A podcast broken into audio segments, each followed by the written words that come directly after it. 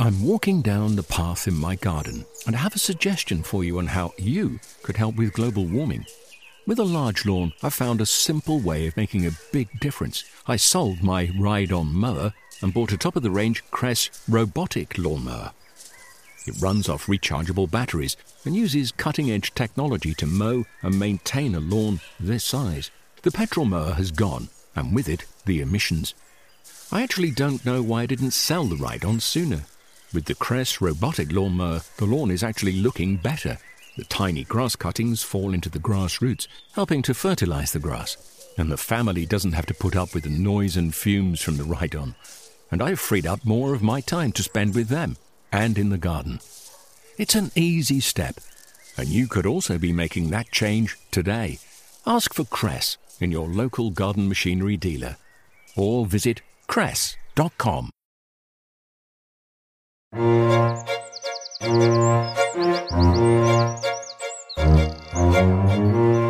welcome to the RHS Gardening Podcast Houseplant Special. My name's Matthew Pottage, and I'm the curator of RHS Garden Wisley. And I absolutely love houseplants. I think I've mentioned them a few times on here before. And for a very, very special one off episode, I'm joined by, I want to call them the queens of houseplants. So Anne Swithenbank from Gardener's Question Time and Jane Perrone from On the Ledge. And we're going to have a bit of a geek out talking about houseplants. So, yeah, this is the first of its kind. I'm going to call it a podcast swap. Jane, over to you first. Can you explain to us about On the Ledge and how that's going to merge with the RHS podcast today? Well, it's a wonderful opportunity to have our listeners listen to a, another podcast. And my podcast is a weekly podcast about houseplants that I've been making since February 2017.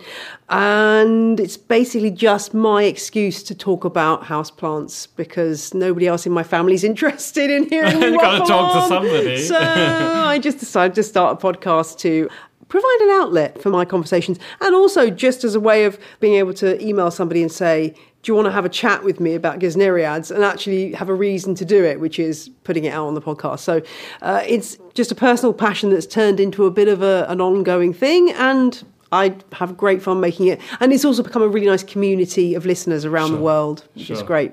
It's really, really good. And then Anne, I mean, I see you as a bit of a. There's a current trend in houseplants right now, but I mean, you've been you're stalwart and a kind of a real champion of houseplants for. I want to say for years, but you're now pulling faces at me because I'm borderline. But Well, no, tens it of years. is years. It is years because I started to grow them when I was very young, and uh, obviously, I think I sort of became known as houseplant lady, didn't I? Because of being at Wisley, looking Of after course, the previous Wisley, glass houses, glass house supervisor, and then subsequently going on to Gardener's World when Geoff Hamilton was the presenter, and going up to Rutland where he lived. He really wasn't interested in houseplants, so he was really, really happy for me to take that over.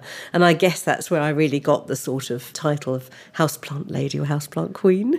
So we are going to start our bit of a journey into houseplants. I asked you to do some homework, and I can see you've absolutely followed the request. We've got some beautiful bits of plant material on the table and some very nice photographs on here. So, can you tell me, or can we talk a bit about a plant that inspired your interest into indoor plants? Hopefully, we'll see some images of it, or, or I haven't got an image of my one because this is just in the, my brain. But the one that I wanted to talk about was in my doctor's surgery as a kid. And I don't know if you remember, there used to be, this is way back. And you used to have those coloured lights, and it would like your light would for your doctor would light up, and it would go, and then you'd be called in. You put your number up, and right next to that was this huge Swiss cheese plant, the Monstera deliciosa, which is so trendy now. But this was like back in the day. This was late 1970s, and it was just huge, and it was going everywhere, and there were aerial roots all over the place. And I don't think it probably got watered or repotted more than once in a blue moon. But I just remember sitting there waiting for my doctor's appointment, just looking at this plant and going. What is it? What the hell is that? Where's that come from? Why is that in here? And that sparked fascination for me. And it took me quite a few years to get my first Swiss cheese plant, but it was something that sparked off that interest in indoor plants. And they seem to, I mean, you do see them around in waiting rooms. I remember one in the old hospital foyer in my hometown.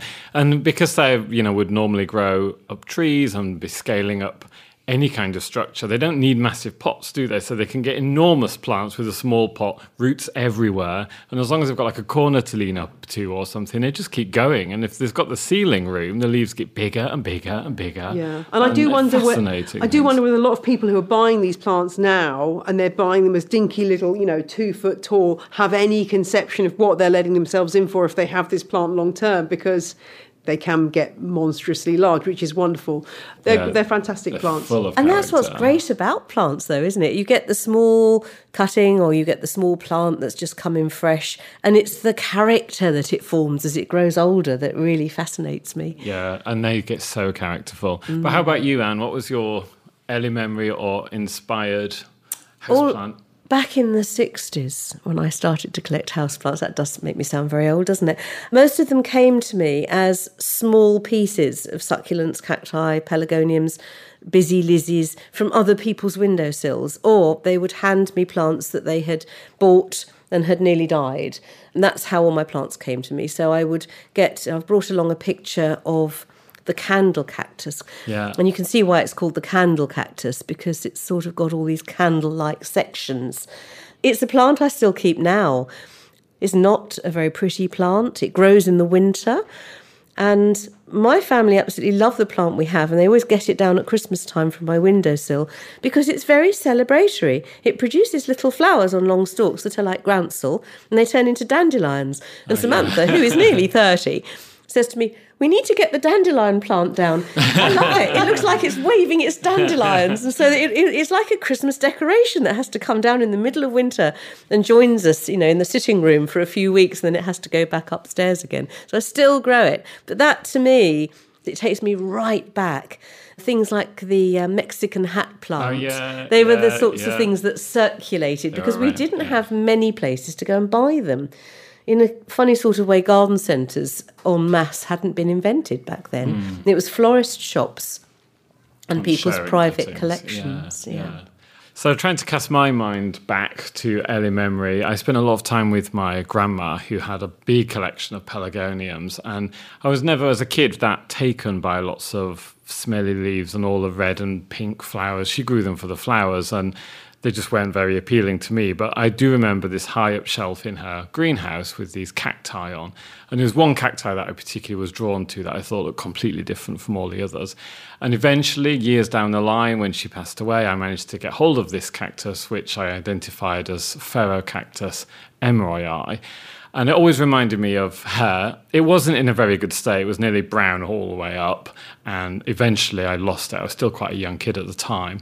But then I came across one a few years ago in a garden centre. It was just in a mixed cactus tray. I was so delighted to see it again. And I thought, I will have that for my office windowsill at work because it was grandma that got me into plants. And that will just be a little bit of, you know, my childhood memory. So I wasn't going to bring it in on the tube because it's quite a fierce thing. But there's an image of it. I'm oh, sure wow. you've seen them yes. before.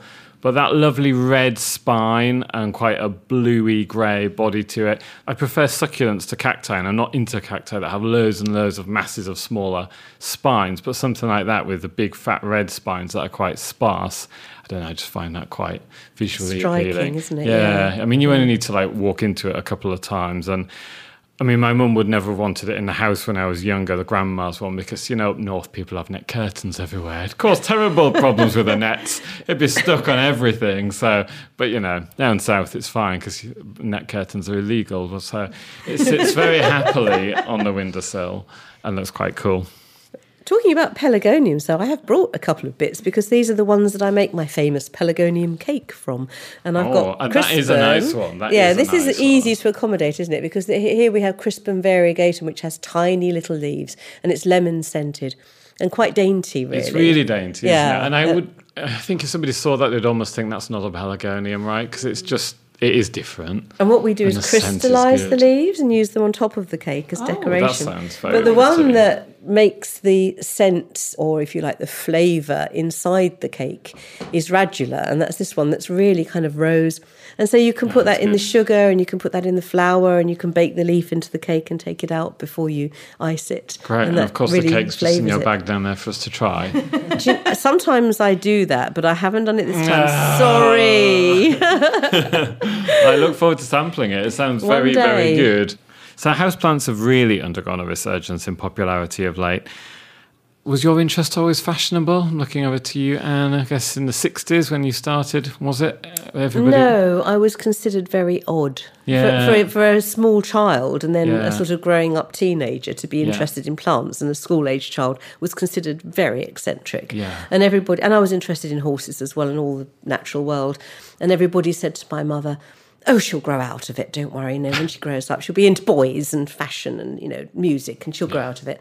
But I never did. Of course, it just got worse. I just collected more and more and more. You can do all the other stuff as well, but you've got to keep your plants going. Of course. Yeah. Yeah. And then, of course, there was that awful slump, wasn't there? Somewhere in the middle of the 1990s, and certainly by the time we had ground force, everybody was suddenly looking at their little gardens and outdoor rooms and got very involved in creating them instantly and buying trendy plants in pots and putting them in their gardens. And they seemed to forget about the indoor plants. Yeah. But I think if you're fascinated by the plants themselves and their characters and their origins, you'll never lose it. If you're using them to decorate your house, then it could come in and out of Yeah, fashion. yeah, but if they are a real obsession, Yeah, which the three of us can understand very well, then I think it will always be with you. It won't leave you. And I, I'd like to think that all those that are being bitten by the bug at the moment, I mean, there will, as you say, there'll be a percentage that will move on, but there'll also be a percentage that I think actually become quite attached to their plants. And once you've had a, a plant for more, I think, than a few years, it really becomes part of the furniture, part of the house, and you you see it flower and you see it grow, and and then it just becomes something that you don't just chuck out like a bunch of flowers. How about you, Jane? Well, like Anne, I was into plants from a very young age. I guess, quite luckily for me, the slump in houseplants in the 90s coincided with me being at university and then doing a master's degree in the US. So that was a time when I didn't really have many plants anyway because I was moving around and not in a permanent residence. Although there is a hilarious picture of me as a student, which I don't remember at all, but a picture of me with my housemates. And we all, all got spider plants on our heads. So there must have been some plants in the house um, at some point. But, but then as soon as I got my own place and started to become more settled, then yes, the plants immediately came back in again. And in the last few years, I've just got more and more as things have been easier to get hold of, apart from anything else. yeah. As a child, I mean, I used to buy a lot of plants, be given a lot of plants, also jumble sales, got a lot of plants from jumble sales, yeah. Um, and added to my collection that way. And obviously now it's got a lot more upscale. We've got sort of boutiques opening in every town and Yeah, city yeah, yeah. selling house plants. But I also got into trying to grow house plants from seed, which is great fun as well. And I try to sort of do that on the podcast every year and encourage people to give that a try because that's a really interesting experiment to get to know plants better. Yeah, I can So- imagine. And just casting our minds back to when things weren't so fashionable, I agree. You kind of went anywhere where there may be houseplants and you kind of be looking for something slightly more unusual or different. And then you'd always have like a few staples. There'd always be a Howea, a palm, and a, a yucca and a rubber plant. But then now, because there is so much fashion and so much spend clearly in the houseplant sector, almost any good nursery you go into, there's all manner of things. I mean, every time I go into the Wisley Plant Centre, there's another new mother in law's tongue that I've not seen and I don't have. And I just thought, okay, I can't keep collecting these because I could just fill every office room, you know, in the building I'm in at Wisley and my own house with mother in law's tongues now. And it's just more and more appearing. And it's exciting, but at the same time, it's like, wow, this is actually, you know, you can be absolutely Yeah. inundated. And you know that fleshy succulent plants, I can see why they're very attractive, and there is. In I'm always banging on it, and you've got it. I mean, this is why I'm looking at you very annoyed no. in a very annoyed way. Have I got a photo of Bantel it? sensation, and you've got a photo of it, And and you're a going to torture photo me of with it. this. Say. This is the snake plant, the Sansevieria Bantel sensation, which is impossible to get apart from stealing it from Matthew Pottage. uh, it's impossible to get in the UK. The nearest I've seen is somebody, an online shop in Poland's got some. It's very common in the US. It's this very thin leaved snake plant with silvery markings and stripes, and it's very attractive. I mean, Matthew, perhaps you can tell us more. You've got one, yeah, but I love this plant. It's really cool, and I do like it because of the pure white variegation. And there's some areas where it produces just all areas of white, and you do get a bit of dead tissue, as you can see there. But generally, it's a really nice, well behaved. When are we getting some in the uh, Wisley Plant Centre for me to come and buy? Yeah, I know. And everyone's going to be asking them after this as well. know, and the buyer sorry. won't be thanking me. It's really, really slow. I mean, I got this years ago. I used to go to the Woking Cacti and Succulent Society meetings course I did on a Saturday night. And it was in the raffle, and there was a lady there that was into her Sansevierias, and it was just a small piece. And you know what? That's why I picked up quite a few unusual succulents. Mm. Where well, now people say to me, "Where do I? Where would I get that?" And I yes. literally don't have an answer.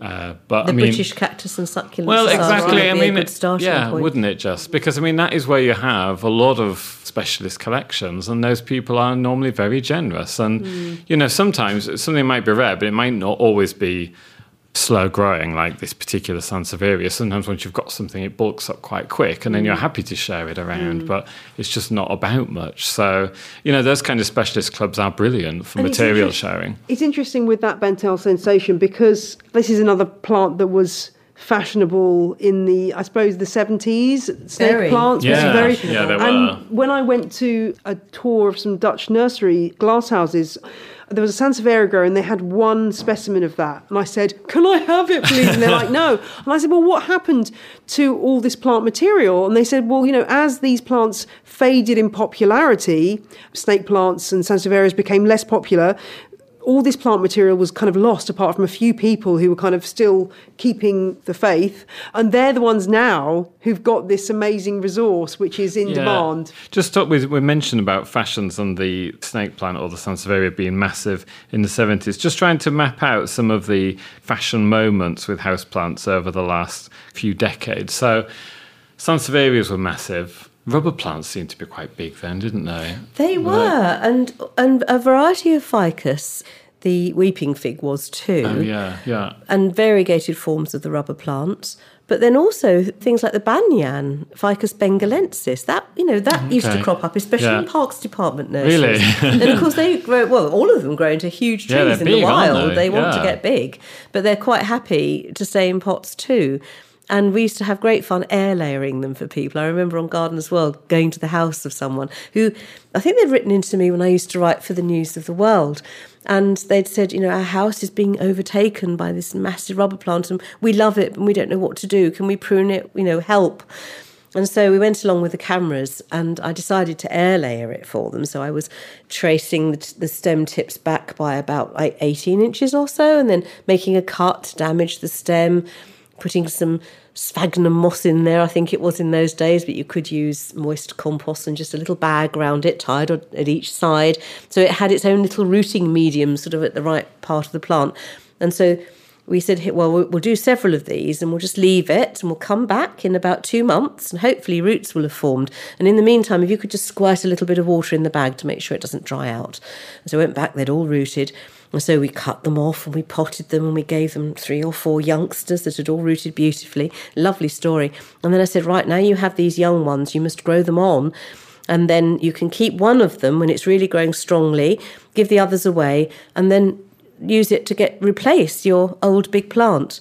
And I looked at their faces and I thought, they're not going to do it. they're just going to grow these as well. and I've just compounded their Oh my yeah, god! Exactly. Yeah. So I, should imagine that you know somewhere in the Midlands there's this house that's totally you know, there'll be little husks of people inside the strangler in, thing. Yeah. You needed to go back in another two months' time when they went to supervise, saw the yes, old one off yeah. a pot level and throw it out on the compost. And I think this is what people often don't get. It is the same plant. It's the same clone. It is exactly the same plant. When these big things things get too big, you can propagate them, you can prune them, and yeah. it's fine. You can do yeah. it. And I also think when you have a lot of houseplants at home, you don't always want it to be the dead and dying museum or the hospital windowsill. And I must admit, I'm quite ruthless. If something doesn't look great, or I think, you know, well, this just really isn't doing it for me anymore, or it's got red spider mite. I don't fiddle around and have a special hospital corner. I do just throw things on the compost mm. heap because I'm, you know, I'm looking at them every day as well. I want to get enjoyment. I don't want to be the you know oh yeah I rescued that from outside the shop and that got frosted and then oh and this always had this problem with it or oh yeah that got knocked off by the dog but it's going to grow back in two years time. Yeah you know, it's just like oh just enjoy I think life A, I think it's a British thing that you know I think on the continent there's there is more of an attitude like that but I think in Britain you know I get people people email me in two categories. Category one is my plant is, is a bit poorly can you help? And you look at the picture and it's a dead stick and you're Yeah. like just throw it away. and then the other one is your plant's looking amazing and it's got one slightly damaged leaf. And oh my gosh, my plant's going to die. And you're like, well, no, it doesn't always look perfect. You are going to get some yellowing leaves, particularly at the bottom, as long as it's not all the leaves. So there's this kind of double thing that goes on where people hang on to things way beyond where they should, but Yeah. also panic when normal things that are just part of the cycle of life happen Yeah. as well. It's as if you saw these plants growing in the wild, they'd be far from perfect, Yeah, would they? be? Yeah, and course, animals would yeah. have taken chunks out of them, and things Yeah. Yeah. fall on them. They go through droughts, so they're not perfect there. Okay, so we've done a bit of a trip down memory lane and talked about what was fashionable years ago, but what is your current favourite? What's really exciting you at the moment in your on your windowsill? Anne, over to you first. Yes, I'm taking this as a literal question. In other words, it's not exciting me generally because if I was going to go out with a shopping list, it might be different plants. But just looking around my own collection, what am I really looking at every day and thinking, I love you? I think, first of all, I'm going to go for Cymbidium, and I have a photograph here, one of my Cymbidiums producing its flower buds. And I think this is almost more exciting than when they open. I mean, obviously, the flowers of a Cymbidium orchid are very beautiful, but that moment when they produce the bud to show that they're going to flower to me is the most exciting point. They're not the easiest of plants to accommodate because they like fairly cool conditions, so they don't like hot centrally heated rooms, and they produce quite a lot of tall grassy foliage, I suppose. Yeah. But you can put them outside for the summer, and in fact, if you let them feel a little bit of chill in the autumn, that is supposed to help them come in and bud up. The secret really is to give them the space in their pot for the pseudobulbs, which are those bulb like structures at the base that they produce to grow their leaves from, to get a sufficient size to support a flower bud. So a bit of repotting now and again will do that. And then also some liquid feeds, liquid fertilizer in the summer, a bit of high potash to keep them going. And if you do that, they will flower very well for you and they're very, very easy orchid to grow. And when you have one in flower and you're displaying it, say, on a hall table, your whole house gets sort of transformed. You know, it makes me feel like I live in a sort of palace when I've got a I know it feels like some Victorian palace, right? They just have a class about They them have somehow. a class, that's Yeah, right. Yeah, and if so there's that. and if you have a cooler house, it's a great which orchid, I do. isn't it? I can't grow things like um, caladiums and anthuriums. They just find it too cold. Yeah. In the night, the temperatures are dropping right down. Our house is a very chilly, badly insulated house, so we tend not to run the heating that much. Yeah. And uh, for cool plants, it's perfect, which is why I've also got a citrus. So I've got a lime. Nice, Again, you know, they yeah, with quite nice green leaves. They require not too cold a winter. If you get them too cold, they'll stay alive, but they go so dormant that they don't really grow and they're very slow to warm up and come into growth and they have to really start again every year. But by the other side, they don't want to be too hot either. So a you know normal centrally heated room is probably not for them. They'll get too hot and dry. But if you can get it just right, like the temperature in my office, they will remain healthy if you give them some high nitrogen feed in the summer, a general purpose feed in the winter, just to keep them ticking over. This is a lime, which I find the easiest to grow, the Tahiti lime. Really good, almost always producing flowers which are scented or fruits. And then when the fruits are ready, perfect for your gin and tonic. And I think your feeding regime is interesting there because I mean, how often on GQT do we get? I have an orange, I have a, a lemon, a lime, and it's got interveinal chlorosis, Yeah. i.e., the They're leaves are looking yellow. hungry plants. Yeah, they're nearly always starved of Yeah, something, aren't yeah. they? And you know, if I've got any criticism of the citrus plants, it can be they look really miserable if the potting mix isn't right or the feeding regime's not as it should Mm. Tap be. But water as well. I think we had a special on it on GQT fairly recently, and it was sort of uh, drummed into us again that if you've got hard tap water, then you probably need ericaceous compost. Yeah. If your tap water is quite soft, then a fairly neutral compost will be fine. Yeah. So you have to think about that. yeah, but looks like a cracking example. Mm. And how about you, Jane? Well, I've brought. I'm not a great begonia grower. I, I've killed a lot of begonias over the years, but there is one begonia that has done really well for me and has turned into a bit of a monster, and it's the beefsteak begonia. And I, I want to get the Latin right here. I think it's Begonia erythrophyllum. I mean, it lives up to its name, really. It's got these huge, chunky, succulent leaves. It's a rhizomatous begonia, and it also produces really nice flowers. So, right now, And those rhizomes, the big, thick, creeping stems, Uh, Yeah, are almost at so- pot level, aren't they? exactly. So, it's doing its thing now in flower, and the flowers are really quite lovely. Flowers are enormous. And look at the I mean, that- undersides as well, the leaf. That's slightly a weird position to photograph it from because I'm kind of looking down on it. But yeah, the flowers are a good 50 centimetres tall. So it's really quite a dramatic plant. The most strangest thing about this, and you can't see at all what it's planted into, but it's planted into a melamine salad bowl with no drainage. Of course it Now. I am whacking on all the time on my podcast about drainage, drainage, drainage, but actually, there are occasions when things just strangely work without drainage. I, am a big fan of novel containers, and I never want drainage holes because I don't want to mess up the floor or the furniture. It's just about careful Yes. watering. Yeah. It's just Don't about careful watering. in is the It is, basis yeah. it. But that begonia, it's got a lovely glossy dark leaf. The underside is absolutely mm. It's bright red. pillar box red. It's gorgeous. Yeah, so it's, it's a really good one. That just came as a little plug plant from Dibley's Nursery in North Wales, who are big begonia growers. And as I say, most begonias are, don't last more than a year with me because I find Rex begonias tricky. But this I find really easy. I think because it likes the fact, because I grow a lot of things, cacti, succulents, and Hoyas that I don't water a lot. So I think it likes the fact that it doesn't get too much water. Yeah, and and that- with those rhizomes, it's probably just storing its resources in there Yeah. and uh, relatively happy. So that's probably about two, three years old from being a tiny plug plant. So it's been good value.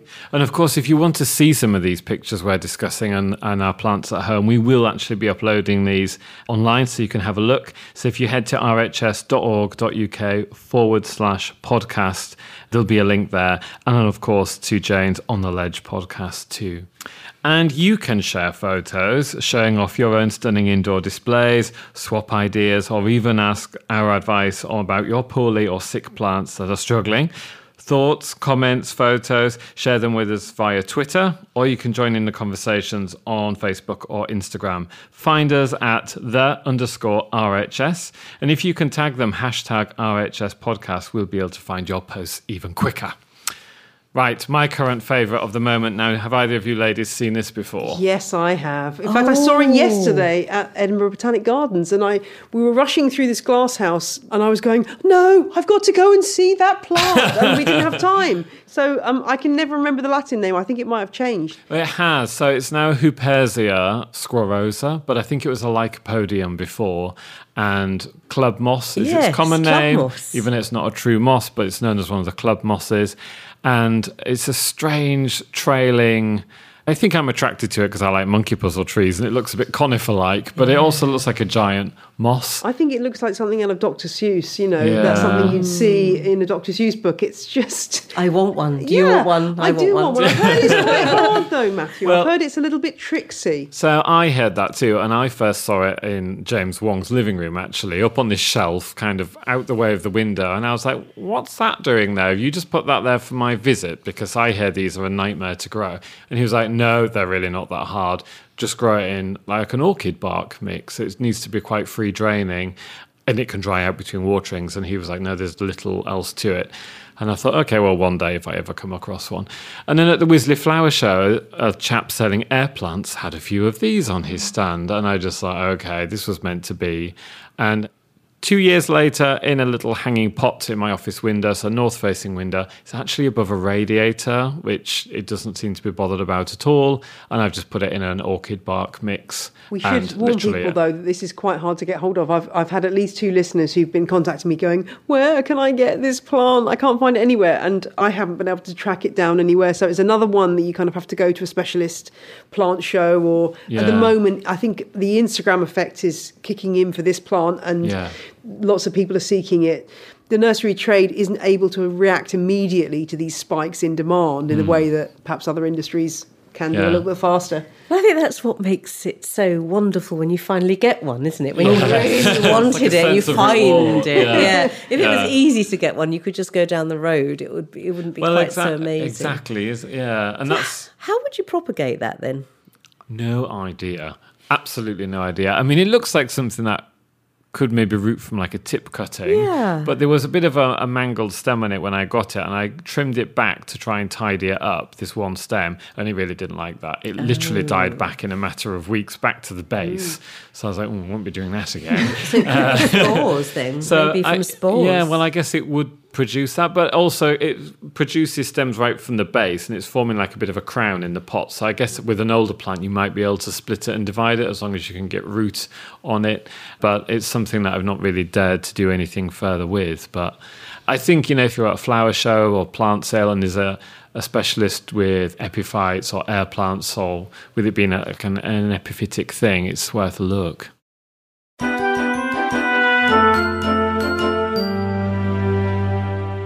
So we've got our cool plant selections and things we're into at the moment. How about displaying them and arranging them around the house? Pots on a windowsill. Everyone's been doing that for a long time. I decided to pull out the seat of an old chair and plant up a chair, which I have in my living room. Any oddities you guys have tried or things you've seen that you like, don't like? I find that I'm going into this deep dive into Instagram, which drives me a little bit nuts because you see so many things they think, oh, well, I'd love to do that, but I'm never going to do that. I'm never going to make that elaborate display.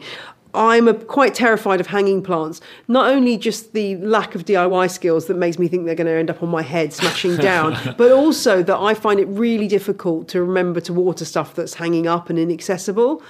So I, I go down this rabbit hole of looking at Instagram and coming up with all these great ideas and then realizing that actually it's easier just to stick with what I've got. That said, what, the one thing I would really push, and you can't really see it in this picture, but it is true that combinations of different plants in the same pot can be quite fun and, and a good way of experimenting. So also in this begonia beefsteak, there is pussy ears, which has been taken over. But it was a nice idea when it started Yeah. to have these furry leaves of that plant trailing with the begonia. And you can just try those ex- different combinations, I think is really fun to see what works. Having ground cover underneath, Yeah. uh, perhaps your Dracaena Yeah. marginata, mixing together different, even just different colours of something like the Fittonia, the nerve plant, and it comes in different? Yeah, colours. You can yeah. make a really fun terrarium or something like that. Yeah. So and actually, I, I never like to see compost or any kind of growing medium in the top of a pot. So I have something low growing like Fittonia, or I like to mulch with pine cones, or every so often when I clean up my Trachycarpus outside, or like coir that comes off the stem. That's actually really nice just to mulch the top of a pot rather than looking at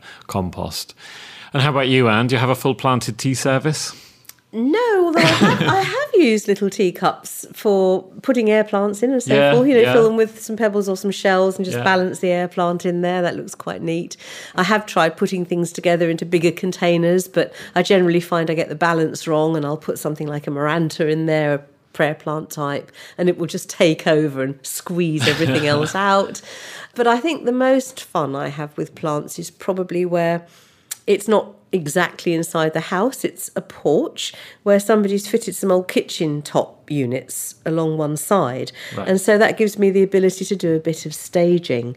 And now, staging is something we used to go in for a lot in the old Wisley glass house, and probably less so in the one you have now, because we used to have lots of benches Yeah, that were yeah, gravelled, yeah. and you could do all sorts of wonderful arrangements of plants. So they all juxtaposed. And uh, sometimes you'd raise some up at the back by standing them on upturned pots, and you get all the shapes and sizes together. And I really enjoy doing that in there. And also, it helps you when you're sort of constantly rearranging them to dead leaf them and look for pests and just check them over Yeah. and get get them so that they're all sitting nicely with each other and they're all very happy, sort of living cheek by jowl too. Yeah.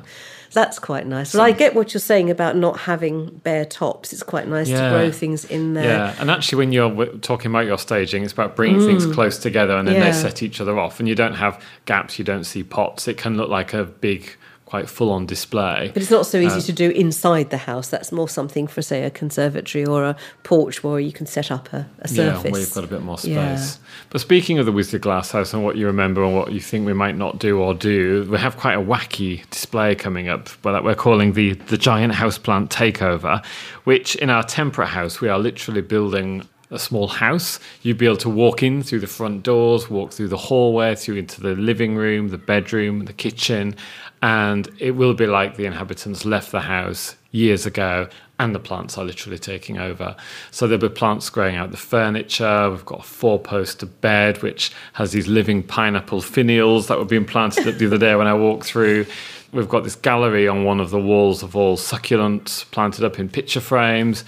It's so cool and fun. The team are having a lot of fun with it. There's a big chessboard, and all the chess pieces are actual small cacti.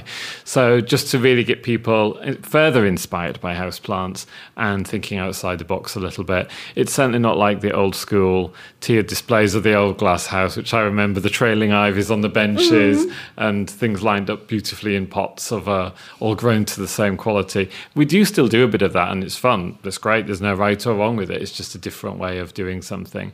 There's also a huge stag's horn fern being lowered into a bath the other day when I walked through.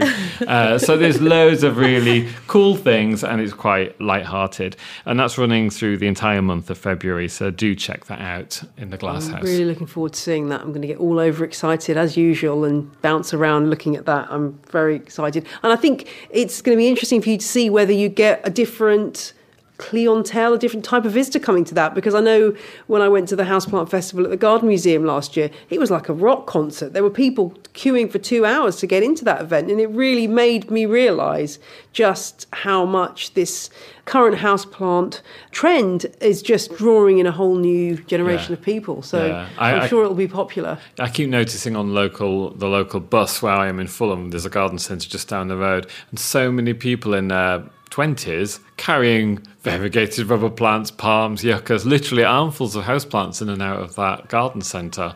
It's great. And is this house your particular brainchild? Or and no, it came not? up through the Glasshouse team actually. Yeah, we Good always yeah we always have a winter event of some description in the Glasshouse. We like to mix it up. We've done tropical butterflies. We had Lego sculptures, and this kind of evolved, one of the team was talking about having a giant terrarium, and then bit by bit, we've got to this idea of having this house. So they've gone from doing these poinsettia towers for the Christmas displays now into planting picture frames, moving baths around, going Sounds antique amazing. shopping. It's really, really good fun. So it's one of those things that I think maybe an old school perception of the RHS might be quite stuffy and serious, but at the same time, it's evolved so much and we can still have really great horticulture and good houseplants and it can be a bit more tongue-in-cheek. So that opens on the 25th of january and runs till the 1st of march and the full opening times of the glasshouse and the garden can be found on the website. Okay so moving along to plant problems and expert solutions. What are the current plants and problems that are bothering your listeners on both gqt and on the ledge? Over to jane Oh, well, I mean, I, I, think I've said earlier about, you know, there's always the question about what do I do about this dead stick, which is a fairly simple answer.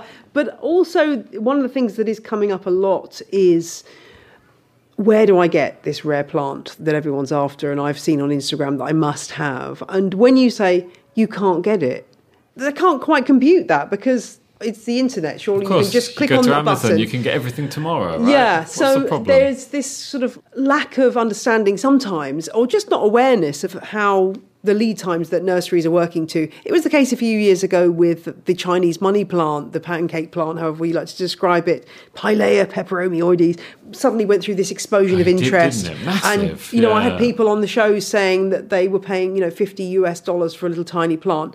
Now everywhere's caught up. It's being sold mass produced at places like IKEA and Trader Joe's in the US, which is kind of one of those mass sellers. That demand has been met by the supply, but sometimes people can't accept that, you know, a slow growing plant like that Bantel Sensation, it's going to take an awfully long time yeah. for the supply and demand to be equalized, yeah, if that makes yeah, sense. And how about GQT and what's a regular houseplant conundrum? Mealybug turns up quite often. Mm. People don't always know what it is and they sometimes mistake it they think they've got something like woolly aphid on their house plants. Yeah, yeah. But um, it, my heart always sinks because it's not. It's just not an easy solution, it's, is it? Isn't. Sometimes you can prune out quite a lot of the mealybug infested growth and try and treat the remainder. It's a little bug that looks a little. It looks like a small. How would you describe like it? A small woodlouse. Woodlouse, really, white. a sort of pinky white colour, and yeah. it surrounds itself with this sort of fuzzy, mealy white material. Uh, small ones creep around, and eventually you see these white blobs on your plants, and they're sucking sap and also flicking honeydew onto lower leaves, so they're beginning to turn black with the growth of sooty mould. So it's not a great thing to have, and sometimes it's better to just cut your losses and get rid of the infected plants and start again. Yeah. And if you have a really, really lovely houseplant collection and some plants like the stapeliads I'm interested in that are very prone to it, and you bring in a new plant, it's often best to put it in quarantine because within a two month period, that could actually sprout something nasty like that that would run through your entire rest Yeah. of collection. And that's such a good tip. And mm. mealybug, I mean, people often say, where did the pest come from? And it, normally it's chances are it had it. You either didn't notice or it was at a very low level. And like you say, two months down the line, suddenly it Breeds erupts. up. And once you have it, it is just a menace, it's isn't it? just Absolute difficult to get rid of. You can thing. try spraying at it with some of these sort of less toxic sprays, and Hmm. some of them will work if you keep at it because you have to spray to break down the coating and then again to actually kill the bug. But the eggs always seem to hatch out, and you have to keep watching and looking. Yeah. Um, then you can also get a biological control, which is a, a sort of ladybird like creature, but it's not very efficient. Okay, so to wrap up our houseplant special, I wanted to ask you about future plants, blue sky plant thinking. So, if money or location or rarity or anything and everything was available to you, what would your ideal dream plant or plant combination be? Surely a sea of Bantel sensation, Jane. Obviously, yes. I Thousands. mean, it's it's a it's a difficult one because there's so many options here. I, one of the options I was thinking of. Have you seen that skyscraper in Italy? I think it's called the Bosco Verticale, the skyscraper with all the trees on the balconies. Oh, yeah, balconies. yeah, I mean, like just one of those with trees everywhere and stuff inside. That wouldn't that be amazing to live in one of those apartments? The other option, I think, it would just be a really modern greenhouse or two really modern greenhouses. One as my kind of front of house, you know, where I'd theoretically relax with my absolutely tip top houseplants, and then another one for kind of production. I'm imagining it looks like have you ever been to that glass house, the Bombay Sapphire glass house? I've sort of seen pictures, yeah. yeah. I'm thinking it might look something like that. I'm thinking, you know, two of those, or Yeah. perhaps a more traditional greenhouse for the back of house, and then, you know, a fancy one. And I could sort of flip between the two. Sounds like a whole glass house complex. Sounds, Wow. sounds Yeah. And it would have to be separate from my house so that I could go and hide away and my family couldn't find me. And Yeah, don't really know. plants. That sounds good. That sounds Yeah. very good. And Anne, you've got some Oh. artistic drawings. Yeah, but I think we're on the same page. Well, having been warned about this question and having had a three hour train trip up down from Devon, I was able to do a little sketch. And I didn't know what to sketch. I just thought, oh, just let my imagination flow. I started off drawing my office as it is. Which is quite good. Cleared out it would, and decorated, it would be quite good because it already is like a sort of private space outside in the garden in an old wooden building that's sort of tumbling down a bit. And so I sketched the bench, and there's a little tripod with a huge Phlebodium aureum, which is a kind of golden polypody fern. Loads of rhizomes sticking out from it. And then I added a platycerium, the staghorn fern, Oh, sort yeah. of, you know, on the wall. And then I moved round, and instead of all the sort of rubbish that's all over the furniture, I cleared all that away in my mind and I made it museum like with lots of old books and shells and skulls of birds and things like that. And there were there's a beautiful Columnea, a goldfish plant, and then I put in the pothos that has the little silvery marks on its leaves, Oh, Scindapsus yeah, argyraeus, yeah, is very in at the moment. And then I had a kind of a, I don't know, a conservatory extension that was heated, and I stuck in there a jade vine. So I added one of those and loads of Hoyas and a box of postcards because I collect them.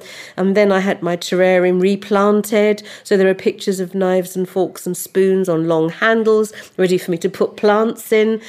And then I drew myself, uh, sort of. I didn't put eyes and nose on because that was a bit weird. I just drew my hair and my face. Then I stuck a little coronet with air plants on it around my head. Oh, little air plant So crown. that's me. I'm going to grow into a little old lady in a slightly improved office with masses of plants. Oh, and a big map on the wall so I can see all the countries they come from. Well, both of those are so creative and they sound like heavenly kind of places of relaxation and gorgeous plants. I was thinking much more low level and I was just thinking I really want to get my hands on a variegated fiddle leaf fig. The other thing I saw on Instagram, and I don't know if you saw this, my all time favourite palm is Licuala grandis, Oh, which I find impossible because it needs heat and humidity. Look at the variegated. Oh my. Oh, even I mean, that's like, like that. variegation porn at its best, isn't it? I Mm, that's mean, amazing. I goodness knows where you get hold of it, and I bet it would be a nightmare to keep looking like that. The leaves of Licuala grandis like pleated paper almost, Like or fans, like a, aren't they? fans of like pleated, yeah, or like a an old school pleated skirt, and then all these white striations running through it. It's just when I saw that, I was like, OMG. And it's, it's had, I mean, this was a while ago. It was, it was just gone out on Instagram. It already had over 4,000 likes. And like I s- I'm sure it's impossible, but I'd be very happy with one of those. So, conclusion and looking forward, where do we think things are going with houseplants? Do you think it'll be sustained? What do you think is next? Uh, all the discussions about environment and just looking after our planet, moving towards, say, peat-free growing houseplants. Uh, what's what's on the horizon, Anne? I feel that there are so many people getting so passionate about houseplants, they are going to really take to them and want to keep growing them because of the fascination element Yeah. and not just because they're decorative. Yeah. And I also think that as the natural habitats of a lot of the plants are decreasing, we might end up preserving species because they've made successful houseplants.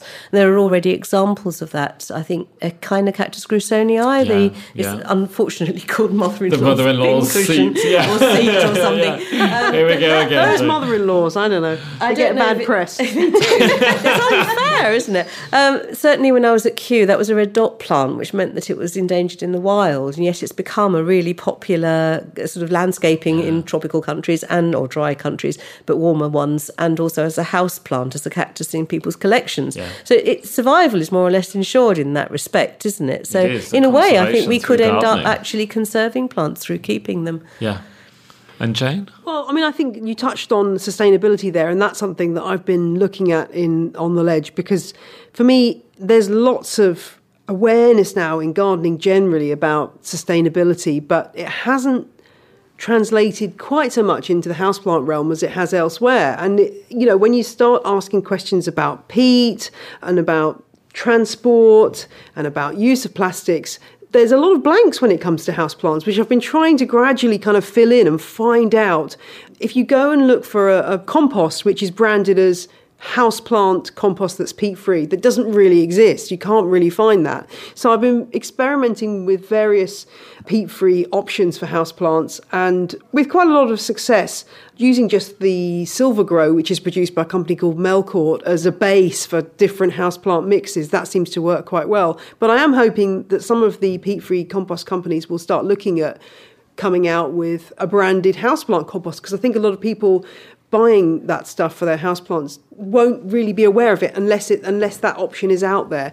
So I think that's something that's really coming to the fore of my mind and there'll be more transparency. Yeah. So more information about where plants are from, how they've been produced, what their carbon footprint is, just as we are with garden plants. I think that would be really great to see that moving forward. And I'd also love to see propagation becoming something that people are really starting to get excited about and learning new propagation techniques like air layering, which we were talking about, just so they can really get to that next level of houseplant ownership that comes after you've you've bought all the lovely plants and, and seen them grow. We're out of time now, so thank you to both of you for coming to talk houseplants. I mean, it's been the, the best hour of my afternoon in a while. I could sit and talk for another couple of hours with you both. And as always, you can find links to more information about all the topics discussed on our programme page at rhs.org.uk forward slash podcast, including a link, of course, to the On the Ledge podcast with Jane Perrone. And please remember to get in touch and tweet us your passion for houseplants. And finally, if you have time, please do rate and review our podcasts. It really helps other people who love plants to find us and share knowledge and their love of gardening. So, thank you very much, ladies. I hope you've had a good afternoon. Happy house planting. Thank you very much. Matthew.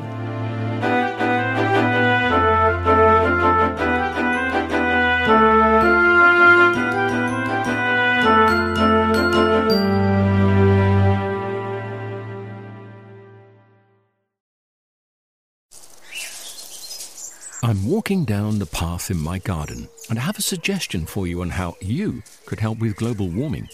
With a large lawn, I found a simple way of making a big difference. I sold my ride on mower and bought a top of the range Kress robotic lawnmower.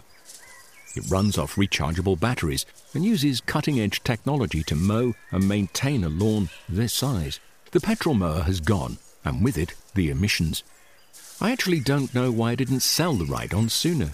With the Kress robotic lawnmower, the lawn is actually looking better. The tiny grass cuttings fall into the grass roots, helping to fertilize the grass. And the family doesn't have to put up with the noise and fumes from the ride on. And I've freed up more of my time to spend with them and in the garden. It's an easy step, and you could also be making that change today. Ask for Kress in your local garden machinery dealer or visit kress.com. Discover the beauty of an RHS membership all year round. Save 25% off an RHS membership today when paying by direct debit. Prices start at just £55.50. With a membership, you'll gain access to an array of special events at our gardens all year round. Be the first to know about RHS flower shows and get exclusive member only days, plus reduced rate tickets and you'll have the chance to enhance your gardening know-how with access to free expert garden advice, monthly editions of the Garden magazine, and so much more. Terms and conditions apply.